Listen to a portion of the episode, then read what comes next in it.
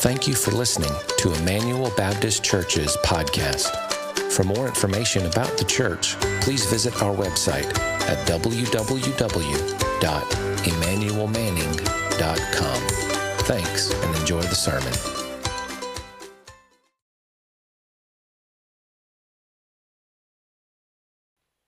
Well, we're looking today at Mark chapter 1, verses 21 through 34. 21 through 34.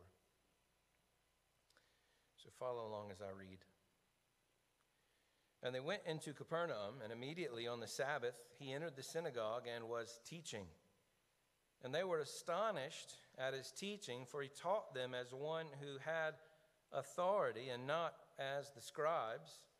And immediately there was in their synagogue a man with an unclean spirit, and he cried out, What have you to do with us, Jesus of Nazareth? Have you come to destroy us? I know who you are, the Holy One of God. But Jesus rebuked him, saying, Be silent and come out of him. And the unclean spirit, convulsing him and crying out with a loud voice, came out of him. And they were all amazed, so that they questioned among themselves, saying, What is this? A new teaching with authority?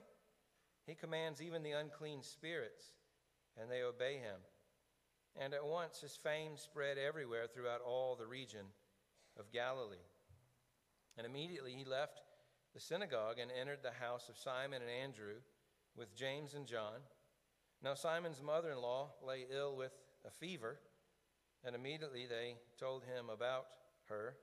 And he came and took her by the hand and lifted her up, and the fever left her, and she began to serve them. That evening at sundown, they brought to him all who were sick or oppressed by demons, and the whole city was gathered together at the door. And he healed many who were sick with various diseases and cast out many demons, and he would not permit the demons to speak because they knew him. May God add his blessing to the reading of his word. There was a uh, PhD project done at the uh, Ohio State University. Go Buckeyes.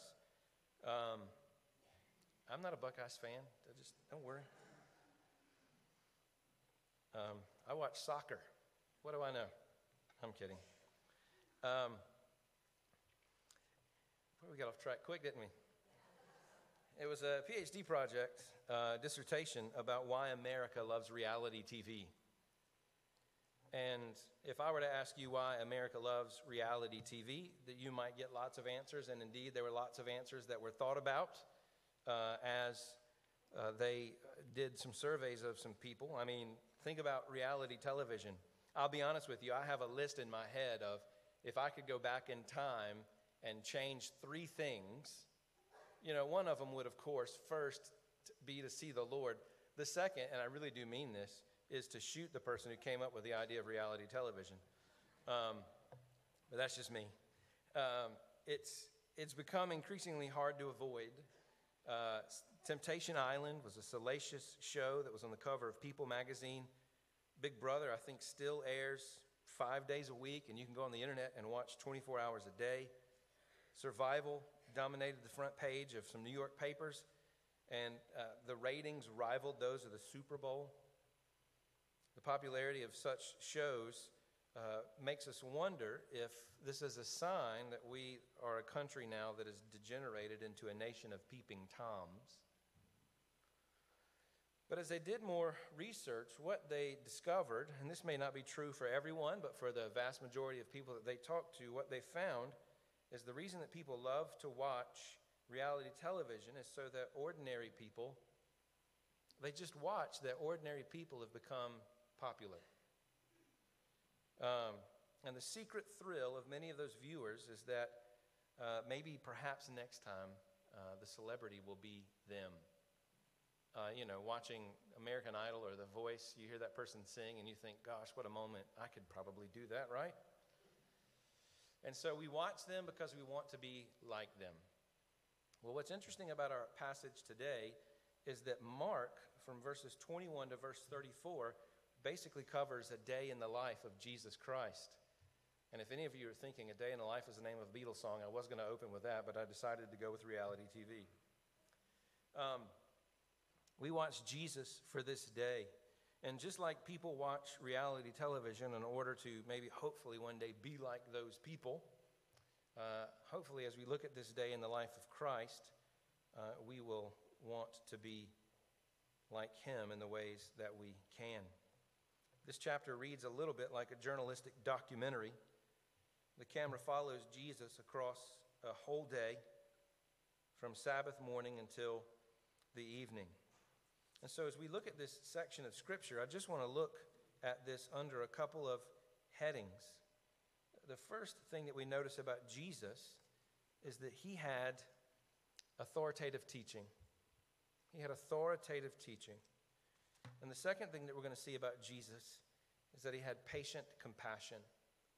Authoritative teaching and patient compassion.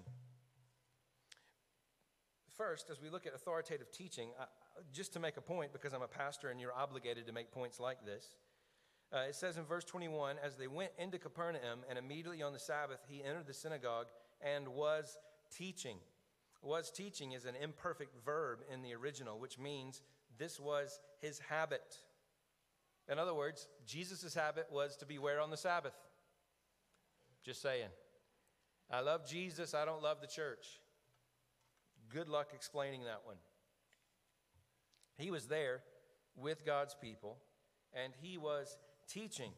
And what's interesting is Mark, in this section and in the sections to follow, is going to use six different words to describe the, the reaction that people had to Jesus. They were astonished, they were amazed, uh, they responded, and the response in Jesus' popularity is going to grow in this next section of Mark as Jesus begins to do uh, many miraculous and authoritative things. And what's going to happen in the next section of Mark is some controversy is going to start. His popularity gets to such an extent that the controversy begins, which is why Jesus often tells people don't say anything about what I did, just go uh, worship the Lord and uh, live your life. But here, people are beginning to respond and they're beginning to see what he can do. And the response is astonishment because Jesus was teaching in the synagogue. And it says in verse 22 they were astonished at his teaching, for he taught them as one who had authority and not as the scribes. What, is, what does that mean? We have to understand that the scribes, the way they taught is in synagogue, you'd get together, and a scribe would basically read a passage of scripture, and uh, then they'd begin to talk about the history of interpretation of that. Now, there's only about 1% of us, I'm in that 1%, who would be in any way at all caring about the history of interpretation of a passage of Scripture. I mean, if I had said, in the 1700s, Uridi thought about this passage and made these comments, and then in 1750, we, you would like be throwing hymnals at me. Uh, and, and that's what they did. And when Jesus came in, instead of teaching with a nod to the authority of the elders and the scribes, Jesus began to speak to them directly to them, and he spoke the voice of God. It was again as if a prophet had entered into their midst, and you think that must have been great. Would it be? Would it be? We think it would be great, but what if you were used to teaching that always pointed back and never really challenged your life, and then all of a sudden somebody comes in and they start speaking directly to you? It says this that they were astonished in verse 22. That's not a good word. That, that word carries connotations of almost offended. Like, dude, he's, he's calling forth some stuff. He wants us to adjust, he wants us to change. He's not giving us that boring stuff that we can kind of just uh, listen to and then move on from and go back to my own way of thinking, go back to my own life, go back to my week go back to the things I'm doing, go back to the things I'm interested in. When Jesus spoke, he kind of began to rile them up. As a matter of fact, it says in verse 23 immediately there was in their synagogue a man with an unclean spirit, and he began to cry out. Do you understand that this synagogue was kind of functioning at a level where the demons were kind of okay to be there and not cause much of a fuss? And then when Jesus steps in and he begins to teach, not only do the people begin to get riled up, who else begins to get riled up? The demonic realm. They realize now that God is doing something different. Jesus speaks with authority.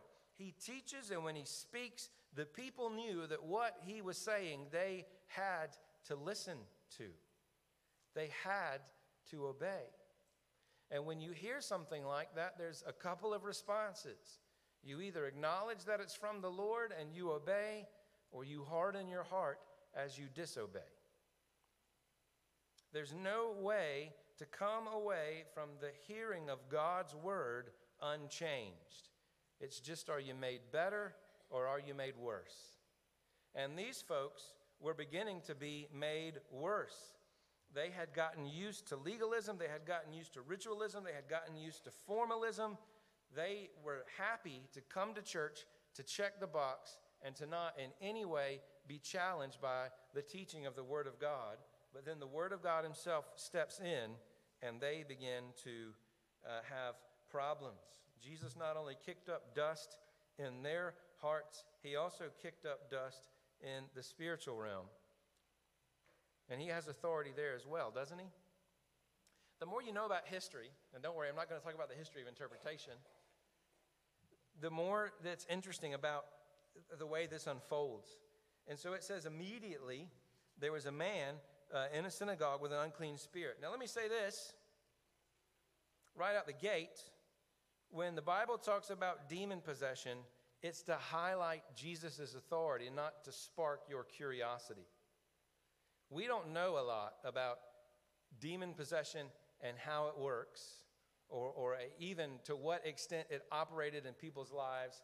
We, we have very little. And we have very little of it before Jesus, and we have, it seems, occurrences of it dying out after Jesus. And so the point is, when Jesus was on the scene, the demonic realm really kicked up. I've dealt with people who talk about long rituals that you have to go through because every sin in your life is somehow caused by a demonic spirit getting into the temple of your soul. And they say all these things, and I just look at the Bible and I go, that ain't there. What is there is the authority of Jesus to actually speak a word without all those rituals. Because in the time of Jesus, there were people who thought that they could get demons out of people. And so they went through long, drawn out rituals. You'll see people in our own day who teach this kind of nonsense. And what happened is, Jesus doesn't have to go through a ritual. Jesus literally says five words in the Greek shut up and get out. And what happens? The demon screams and he goes. You can tell there's some kind of power encounter going on there because this is why the demon says, I know who you are, the Holy One of God. There was a belief that if you knew somebody's name, you knew their essence, and if you knew their essence, you had power over him. And so the demon said, I know who you are. You're the Holy One of God. And Jesus said, Shut up and get out. In other words, Jesus has authority. I heard a story this week about a DEA agent who came to inspect the property of a local farmer because he thought maybe he was illegally growing drugs on his property. So, after he explained to the farmer why he was there, the farmer just kind of scratched his chin and said, I, I suppose it's okay for you to check the farm, but don't go into that field over there. The DEA agent immediately bristled at what he perceived to be a challenge to his authority. He pulled out his badge and, sort of sticking out his chest to the man, said, Do you see this badge? This badge means that I have authority to inspect any land, anywhere, anytime, no questions asked. Do you understand me? Yes, sir, the old farmer said, and left the agent to it. Shortly after that, the farmer's chores were interrupted by a high pitched shriek coming from the DEA agent, who could now be seen running for his life through the forbidden field, being chased by an angry bull that was being kept there. And with every step, the bull is gaining ground. And so the farmer, in his compassion, yelled out to the DEA agent, Show him the badge!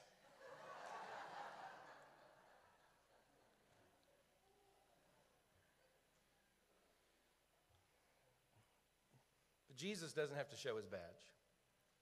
And the point of what Mark is saying here is that the teaching of Jesus Christ is authoritative and it comes with spiritual power. to arrest and stop the spiritual destruction that's going on in your life. And it would be well to be amazed and not to be astonished in a wrong way at the teaching of Jesus Christ. He speaks and things change. When he speaks, we should be changing.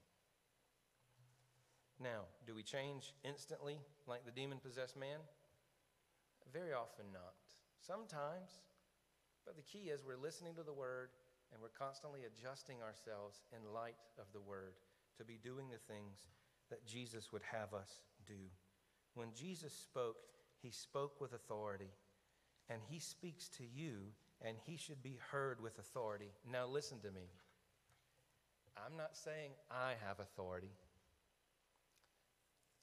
The only time I, you know, I'm not the Pope, so whenever I speak from the chair, it's not your obligation to listen to me. A pastor's only authority comes when he's saying what the Bible says. And as soon as a pastor stops saying what the Bible says, he no longer has any authority. As soon as a pastor stops living what the Bible calls to live, so that he is no longer above reproach, he should be removed. The authority is Christ's and Christ's alone.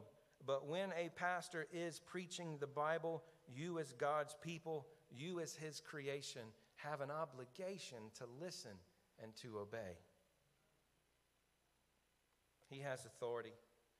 But the amazing thing, and this is the way it always works with Jesus, not only does he have authority, the Bible says he has patient compassion. He has patient compassion. After a day of teaching, listen to what it says in verse 29, and immediately, that's Mark's favorite word. Mark, is, he's an action guy, right? I mean, everybody else would have stopped and told you what Jesus said. Did Mark? No, he was a great teacher. Go read Matthew if you want to know what he said. Um, Mark is about action. But what's amazing uh, is that he still characterizes Jesus as a teacher, but Jesus had done this teaching. Let me tell you something teaching in a group is difficult. Can I get an amen? You're nervous, right? I like when I register my exercise, you can register public speaking as an exercise because it burns calories. If not nearly enough, amen. But if some, some pastors probably should preach a whole lot longer, I'll grant you that. But Jesus, even though he had been worn out from teaching, it says immediately he left the synagogue and entered the house of Simon and Andrew with James and John. Now, Simon's mother in law, just put a little asterisk there. Who is Simon? Peter has a what? Which means Peter is. And yet, all the popes who follow in the chair of Peter in the Roman Catholic Church and the priests can't get married. I think Peter would have an issue with that, but that's just me. Now, Simon's mother in law lay ill with a fever, and immediately they told him about her, and he came and took her by the hand and lifted her up. And the fever left her, and she began to serve them. That evening at sundown, they brought to him all who were sick or oppressed by demons. Notice the Bible makes a distinction there. There is sickness and there's oppression by demons. And the whole city was gathered at the door, and he healed many who were sick with various diseases and cast out many who were possessed by well, possessed by demons is not really a good way to phrase it. Would not permit the, the demons to speak because they knew him. What's going on here? Imagine after a long day. You don't want to catch me after a long day. I hate to say that. You can ask my children, Daddy is meanest right before bedtime. Can I get an amen? Ben's giving a head shake. He knows. I have to apologize every now and then to my kids for my behavior after 9 o'clock. But notice Jesus had patient compassion. Just like Jesus had the capacity to speak the word and say, shut up and get out, and the demon shut up and got out, did Jesus have the capacity to say to that fever, leave? But even after a long day, notice what it says. Verse 31 He came and he did what? Took her by the hand and he lifted her up, and the fever left her. And not only does he do that, but that evening at sundown, they just brought person after person after person after person. And what did Jesus patiently do in his compassion? It says this, one pastor says this, he hardly had a moment to draw breath without someone making demands upon him, and yet we don't see him get frustrated here. He doesn't get impatient with a needy crowd. He doesn't call these desperate people coming to him a distraction. Even though there's never an interruption, people are not for Jesus an inconvenience. As a matter of fact, He's here for them, He's here for us. And we begin to get into again this idea that, that I've told you about several times that the amazing thing about Jesus is not just that He has authority, but that He has authority that meets with compassion. Right?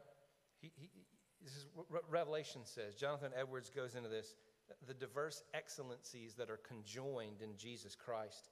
Jesus is the lion, and Jesus is the what? In other words, what Mark is trying to say here through this account is this is that the Lord Jesus Christ is everything that you and I need. Sometimes we need an authoritative word, sometimes we need compassion, and we will find a Savior who has the authority to make us better and the compassion for us to keep coming time and time again. Over and over again in the Gospels, it says that Jesus felt compassion for crowds. Jesus feels compassion for individuals. He feels with them, he feels for them. Jesus never ever turns a broken sinner away. And there's something we can learn from this. One pastor says the implication for Christ's people, those who are the recipients of his compassion, is plain enough in the Gospels, but the epistles make it even clearer. The implications are that Christ not only has compassion for his people and gives them help, but he also forms his people into instruments of compassion on others. Paul says, Be kind to one another, tenderhearted, forgiving one another, as God in Christ forgave you. Two things that happen in the, the Gospels that we need to learn today. The first is to not label people, and then it's to look at them. If you want to grow in compassion, you want to learn to not label people, and you want to learn to look at them. Because throughout the New Testament, when people bring sinners to Jesus, they bring them to Jesus with a label. This woman is an adulteress. This person is unclean. Here is a sinner. Label, label, label, label. Now, are people adulterers? Are they unclean? Are they sinners? Aren't you? We don't label people because when Jesus looked at people, he saw more than a label. He saw a what? A person with a story, with complex things that have fed into their lives, with things that have happened, things that they've done to others, things that have happened to them. Jesus didn't look with a label, he looked at a person. I'm reading a, a book right now called Life's Too Short to Pretend You're Not Religious. And listen to what it says. When I label people, I no longer have to deal with them thoughtfully. I no longer have to feel overwhelmed by their complexity, the lives they live, the dreams they have. I know exactly where they are inside my field of care because that's been taken care of. The mystery of their existence has been solved and filed away before I've had a chance to be moved by them or even begun to catch a glimpse of who they might be. They've been neutralized. There's hardly any action quite so undemanding, so utterly unimaginative as affixing a label. It is the costliest of mental shortcuts. If you want to grow in your uh, compassion for people, the first thing is not to just search your mind when you meet somebody for a label. Well, that's a liberal. Maybe they had a hateful dad, right? Um, that is a just a drug-ridden, useless waste of flesh. Man, do you know their story?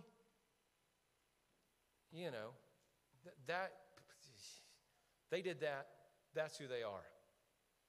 Man, you've done stuff. Is that who you are? If we're going to have compassion on people, and even compassion on people in the church, we have to realize that people are complex and there's a lot of things feeding into what they do, and some of it uh, deserves uh, hard words, and some of it deserves just compassion, right?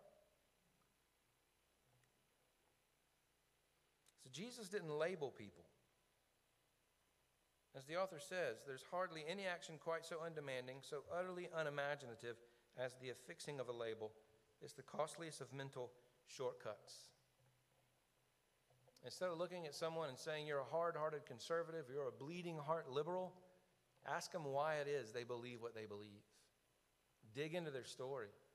If someone's struggling with something you don't understand, maybe they just have something in their life that you've not been through. And maybe by speaking to them, your compassion for them will grow. Compassion isn't the excusing of sin, compassion is the dropping of a label and realizing that every single person is a mystery and is a complex story, and Jesus always dealt with people that way.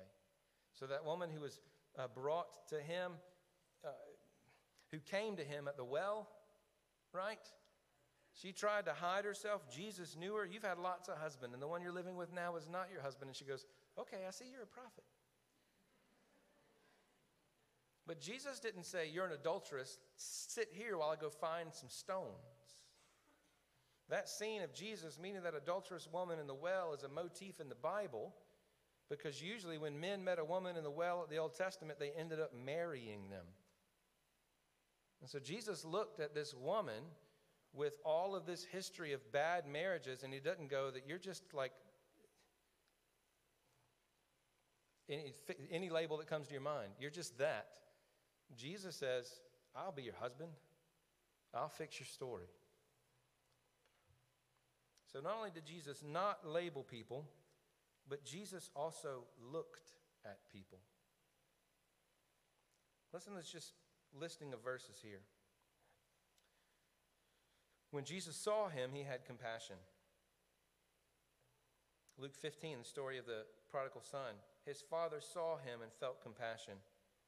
And Jesus himself, with the widow at Nain, when the Lord saw her, he had compassion.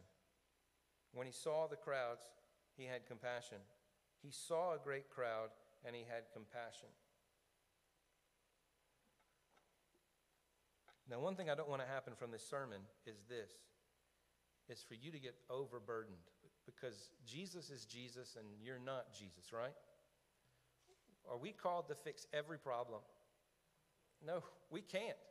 We can't fix every problem. But I think what the Lord wants us to do is to drop our labels and to open our eyes so that we can look at people with compassion. Because that's what we see in Him. And the application of today's sermon is this is that we should be drawn to the authority and to the compassion of Christ. And having watched this day in his life, we should seek to want to be like him in the small little way that we can. When people have problems, to really try and look at them. There are times where you have to make a judgment and say, This is sinful, you're unrepentant, I'm going to have to separate. But there's also a place for just looking at where people are at and trying to deal with them with compassion. Drop your label and look. What Mark is saying as we look at Jesus over this day period is that he's everything that is needed to be your Savior and your Lord.